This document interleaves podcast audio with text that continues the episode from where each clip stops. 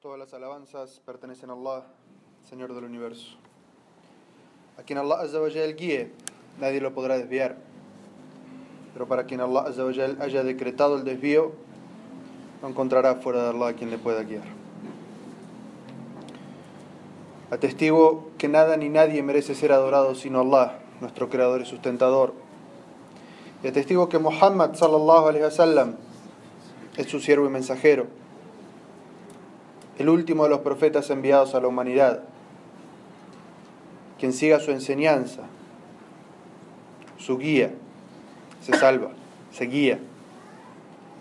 Y quien le dé la espalda a Muhammad sallallahu alaihi wasallam se condena a sí mismo.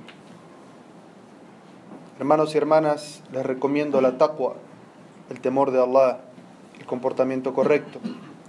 Tal como Allah Azza nos dice en el Sagrado Corán, oh creyentes, teman a Allah como es debido y no mueran sino musulmanes sometidos, entregados a Él. La mejor palabra es el Sagrado Corán y la mejor guía es la guía del profeta Muhammad sallallahu alaihi wasallam.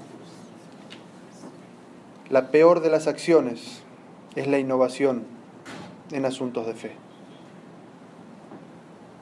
Nuestra jutba de hoy se trata sobre qué debe hacer o cómo debe comportarse el musulmán en momentos de tribulación, en momentos de fitna. Y hoy, hoy vivimos momentos de fitna, momentos de tribulación. Hoy vivimos días muy difíciles, días en los que los musulmanes somos acusados día y noche falsamente sobre nuestra religión. Días en los que el lenguaje de odio está en todas partes, la incitación a la violencia está en todas partes, la muerte, los asesinatos y las matanzas están en todas partes. Días en los que parece que la vida y la dignidad humana no valen nada. Muhammad sallallahu alaihi wasallam como profeta y de las cualidades de ser profeta es hablar sobre las cosas que van a suceder en el futuro. Y todo lo que dijo Muhammad sallallahu alaihi wasallam es cierto y sucedió. Muhammad sallallahu alaihi wasallam nos avisó sobre esto, sobre que iban a llegar momentos en el que el musulmán no iba a saber qué hacer, que iba a estar atacado por un lado y por el otro como los medios de comunicación, en el cual las víctimas de todos los ataques de los terroristas son musulmanes. La enorme mayoría de ellos. Y una vez que nosotros somos las víctimas, vienen los medios de comunicación y nos victimizan otra vez, nos hacen víctimas a todos los musulmanes, diciendo que nosotros y nuestra religión nos invita, nos llama y nos ordena a hacer eso. Estamos entre dos fuegos. Por un lado somos las víctimas y por el otro lado nos hacen los victimarios a nosotros. Muhammad sallallahu alaihi wasallam nos avisó que iban a, venir momentos así. Y Muhammad sallallahu alaihi wasallam no solamente nos avisaba para decirnos que algo iba a suceder, sino que nos avisó que eso iba a suceder para estar preparados. Y nos dijo que los que iban a generar esa situación, qué características tenían. Y más, Muhammad sallallahu alaihi wasallam nos dijo en ese momento qué hacer. El creyente, el musulmán, qué debe hacer en esos momentos de tribulación. Muhammad sallallahu alaihi wasallam se narra en un hadiz auténtico que está en At-Tirmidhi y Ahmad que uno de los sahabas, uno de los compañeros del profeta que se llamaba Al-Irbad ibn Sariya, dijo, el mensajero de Allah dio un sermón elocuente que llenó nuestros ojos de lágrimas e hizo que nuestros corazones se estremecieran. Le dijimos, mensajero de Allah, este sermón parece en palabras de despedida, ¿qué nos aconsejas? Y él dijo, he dejado un camino claro cuya noche es como su día. Nadie se desviará de él después de que yo me haya ido sin que se esté condenando a sí mismo. Quien viva de ustedes después de mí verá mucha división. Les aconsejo que se aferren a mi sunna y a la guía de los califas bien guiados. Aférrense fuertemente a ella y obedezcan a la autoridad, aun cuando la autoridad sea un esclavo vicino. Y en otro hadiz narrado por Abu Huraira, el profeta sallallahu alaihi wasallam dijo: Habrá tribulaciones durante las cuales el que esté sentado es mejor que el que está de pie, y el que está de pie es mejor que el que camina, y el que camina es mejor que el que corre. Quien se exponga a las, a las tribulaciones será atraídas, atraído y tragado por ellas. Y el que encuentra un refugio para protegerse de la tribulación, que se esconde y se allí. En este hadith el profeta sallallahu alaihi wasallam dice que va a haber tribulaciones. Y describe distintas personas, unos que corren, otros que caminan, otros que están de pie, otros que están sentados, otros que están acostados en otra narración.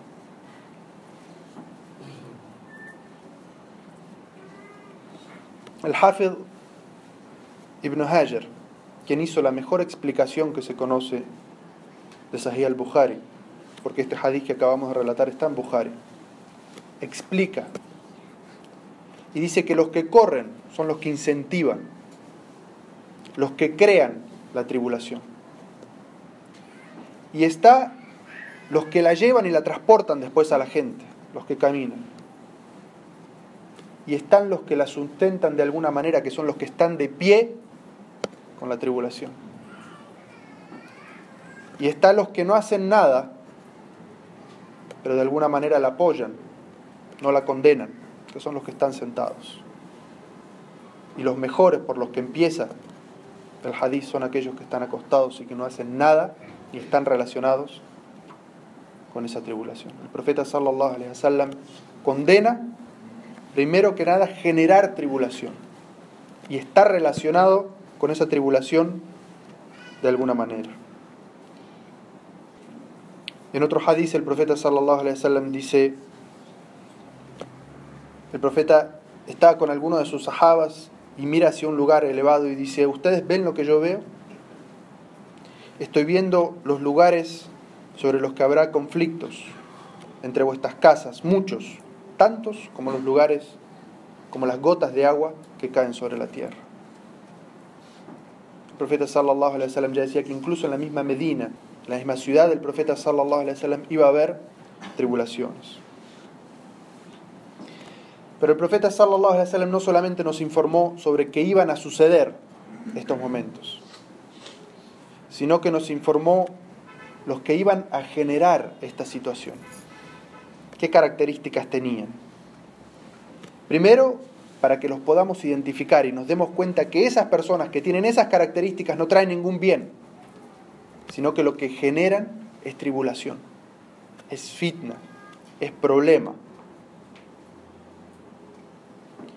y también para que nosotros observemos esas características en nosotros mismos y no las dejemos crecer en nosotros mismos y siempre estemos condenándolas. El profeta Muhammad sallallahu alaihi wasallam en un hadiz auténtico dijo, habrá divergencias y divisiones en mi umma. Habrá personas que hablan bien pero se comportan mal. Recitarán el Corán, pero este no pasa más allá de su garganta. Pasarán del din tan rápido como una flecha atraviesa su presa y no regresarán al din hasta que la flecha regrese al arco, es decir, nunca. En otro hadiz, Ali ibn Abi Talib dijo, escuché al mensajero de Allah decir, al final de los tiempos aparecerá un grupo de gente, jóvenes de pensamiento inmaduro, que hablarán como las mejores criaturas. Recitarán el Corán, pero este no irá más allá de sus gargantas. Pasarán a través de la religión, como una flecha pasa a través de su presa. Todos estos hadices, el profeta sallallahu alaihi wasallam describe grupos y describe comportamientos de personas.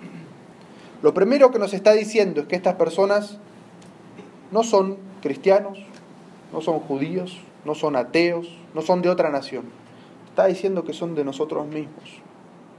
Los que van a generar esta tribulación salen de nuestra umma. No solamente eso, Muhammad sallallahu alaihi wasallam está diciendo que tienen apariencia religiosa, usan la túnica corta, tienen barba larga, se ponen el turbante. Dice incluso, ustedes van a ver su oración y van a pensar que la oración que ustedes hacen no es nada comparada con la de ellos. Van a recitar el día y la noche el Corán. Es decir, la apariencia de ellos es una apariencia religiosa, falsa, pero religiosa, vacía, pero religiosa. Van a parece que ellos representan la religiosidad, que ellos representan el Islam, pero es falso. Muhammad sallallahu alaihi wasallam corta ese diciendo, van a recitar el Corán, pero su recitación del Corán va a llegar a su garganta. Es decir, lo único que van a tener del Corán es el sonido. Pero la enseñanza del Corán no va a llegar a sus mentes. No entienden el din, no entienden los principios de la religión. Agarran un versículo y lo sacan de contexto y se olvidan de todo el resto del Corán, de todo el mensaje del Islam. Es más, el Corán no va a llegar a sus corazones. La espiritualidad, la comprensión interna del din no la tienen. Se comportan como los animales más desalmados.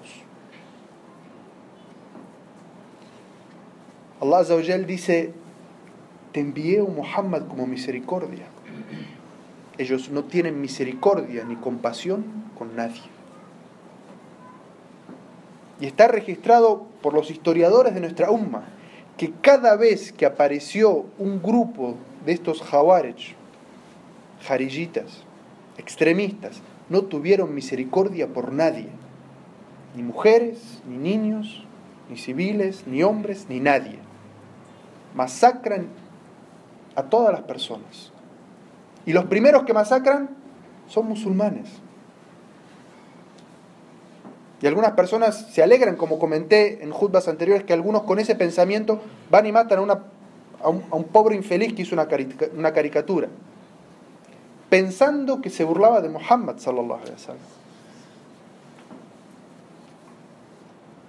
Pero la mayoría de la gente que mata a la gente con ese pensamiento son musulmanes.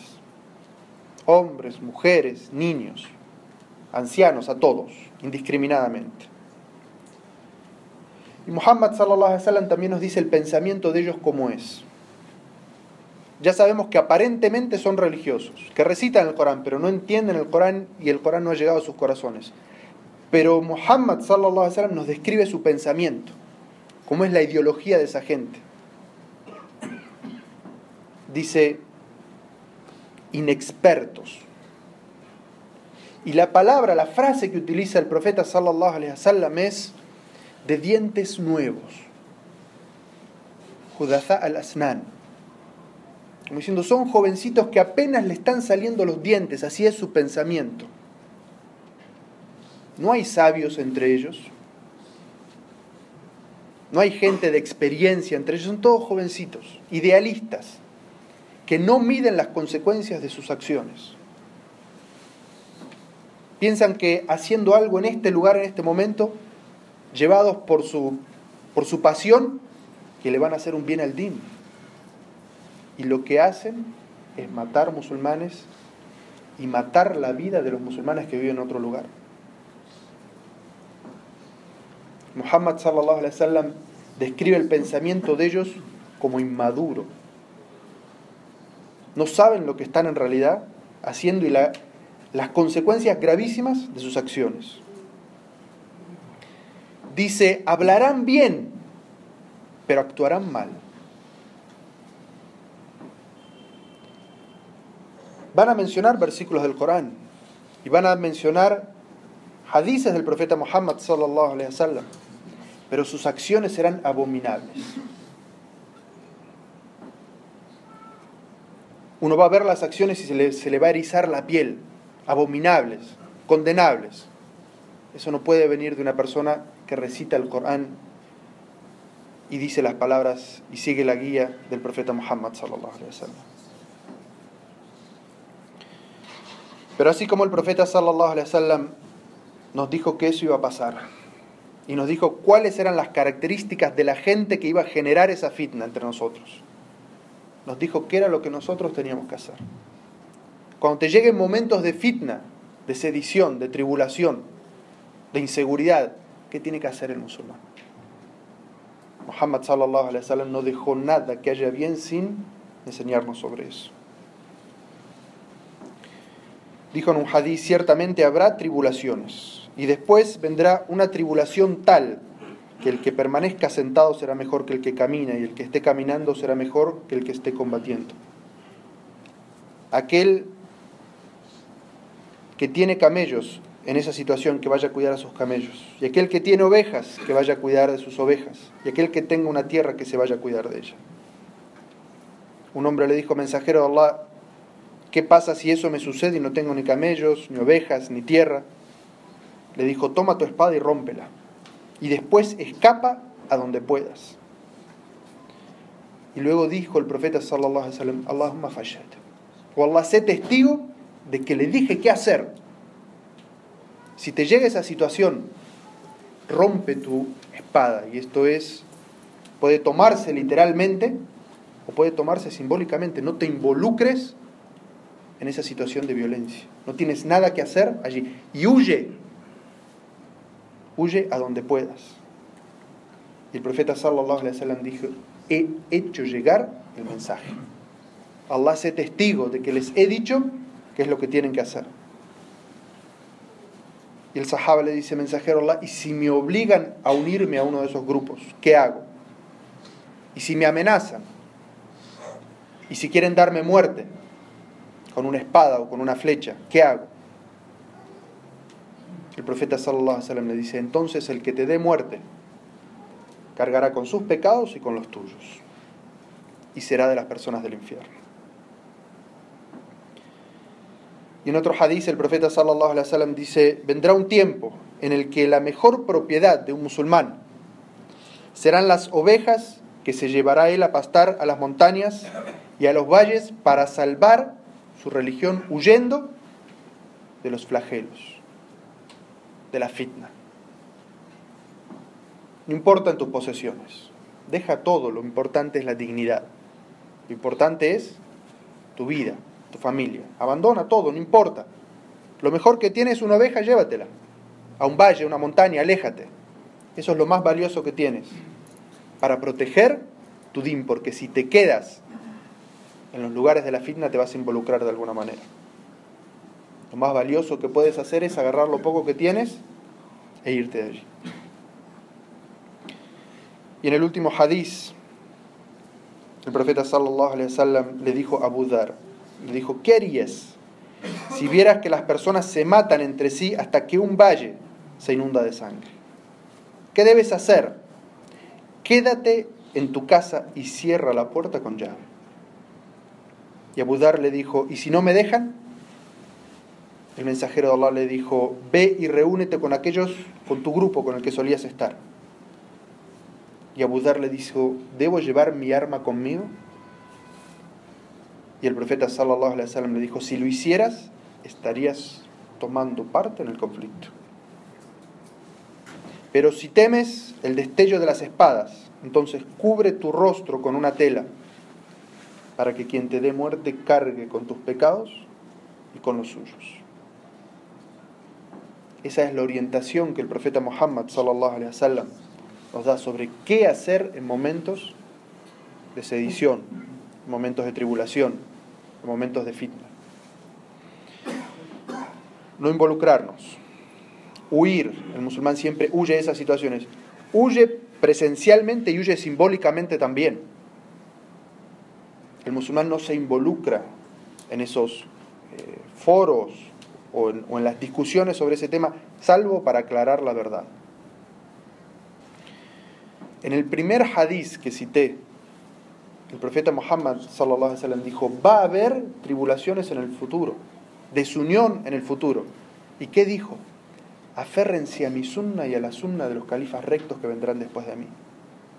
Entonces el profeta sallallahu alaihi wasallam nos está diciendo que la actitud no es solamente mantenerse apartado, sino aferrarse al conocimiento, al Corán en su conjunto, a la sunna auténtica, aferrarse a los sabios reconocidos.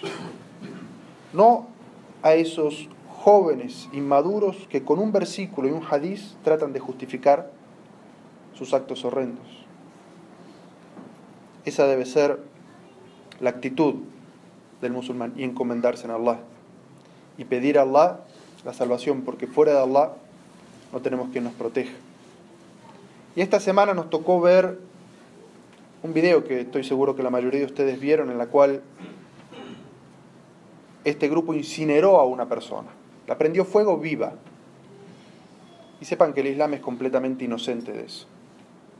En un hadiz auténtico que está en Sahih al-Bukhari, el profeta sallallahu alaihi wasallam dijo, no puede castigar con el fuego sino el Señor del fuego. Es decir, Allah el creador del fuego y castiga con el fuego ¿dónde? En el infierno. Entonces, esa es otra de las señales que nos muestran la tremenda equivocación y lejanía que tienen del Islam y de su conocimiento ese grupo de personas. Son demasiadas las sospechas sobre ese grupo. ¿Quién lo hizo? ¿Qué intereses tienen? Pero a nosotros como musulmanes lo que nos interesa es esta sedición, esta fitna, esta tribulación. Porque además nos acusan después a nosotros de que esa es nuestra religión y que esas son las enseñanzas de nuestra religión. Y nuestra religión y nosotros somos de eso completamente inocentes. Quiero Allah beneficiarnos de este conocimiento y que esto sirva para que todos aquellos que son acusados y perseguidos inocentemente por el simple hecho de ser musulmanes tengan en estos versículos del Corán y estos hadices del profeta Muhammad herramientas para defenderse. Finalmente pidan hermanos y hermanas paz por el profeta Muhammad, tal como Allah nos dice en el Sagrado Corán, oh creyentes, pidan paz y bendiciones por él.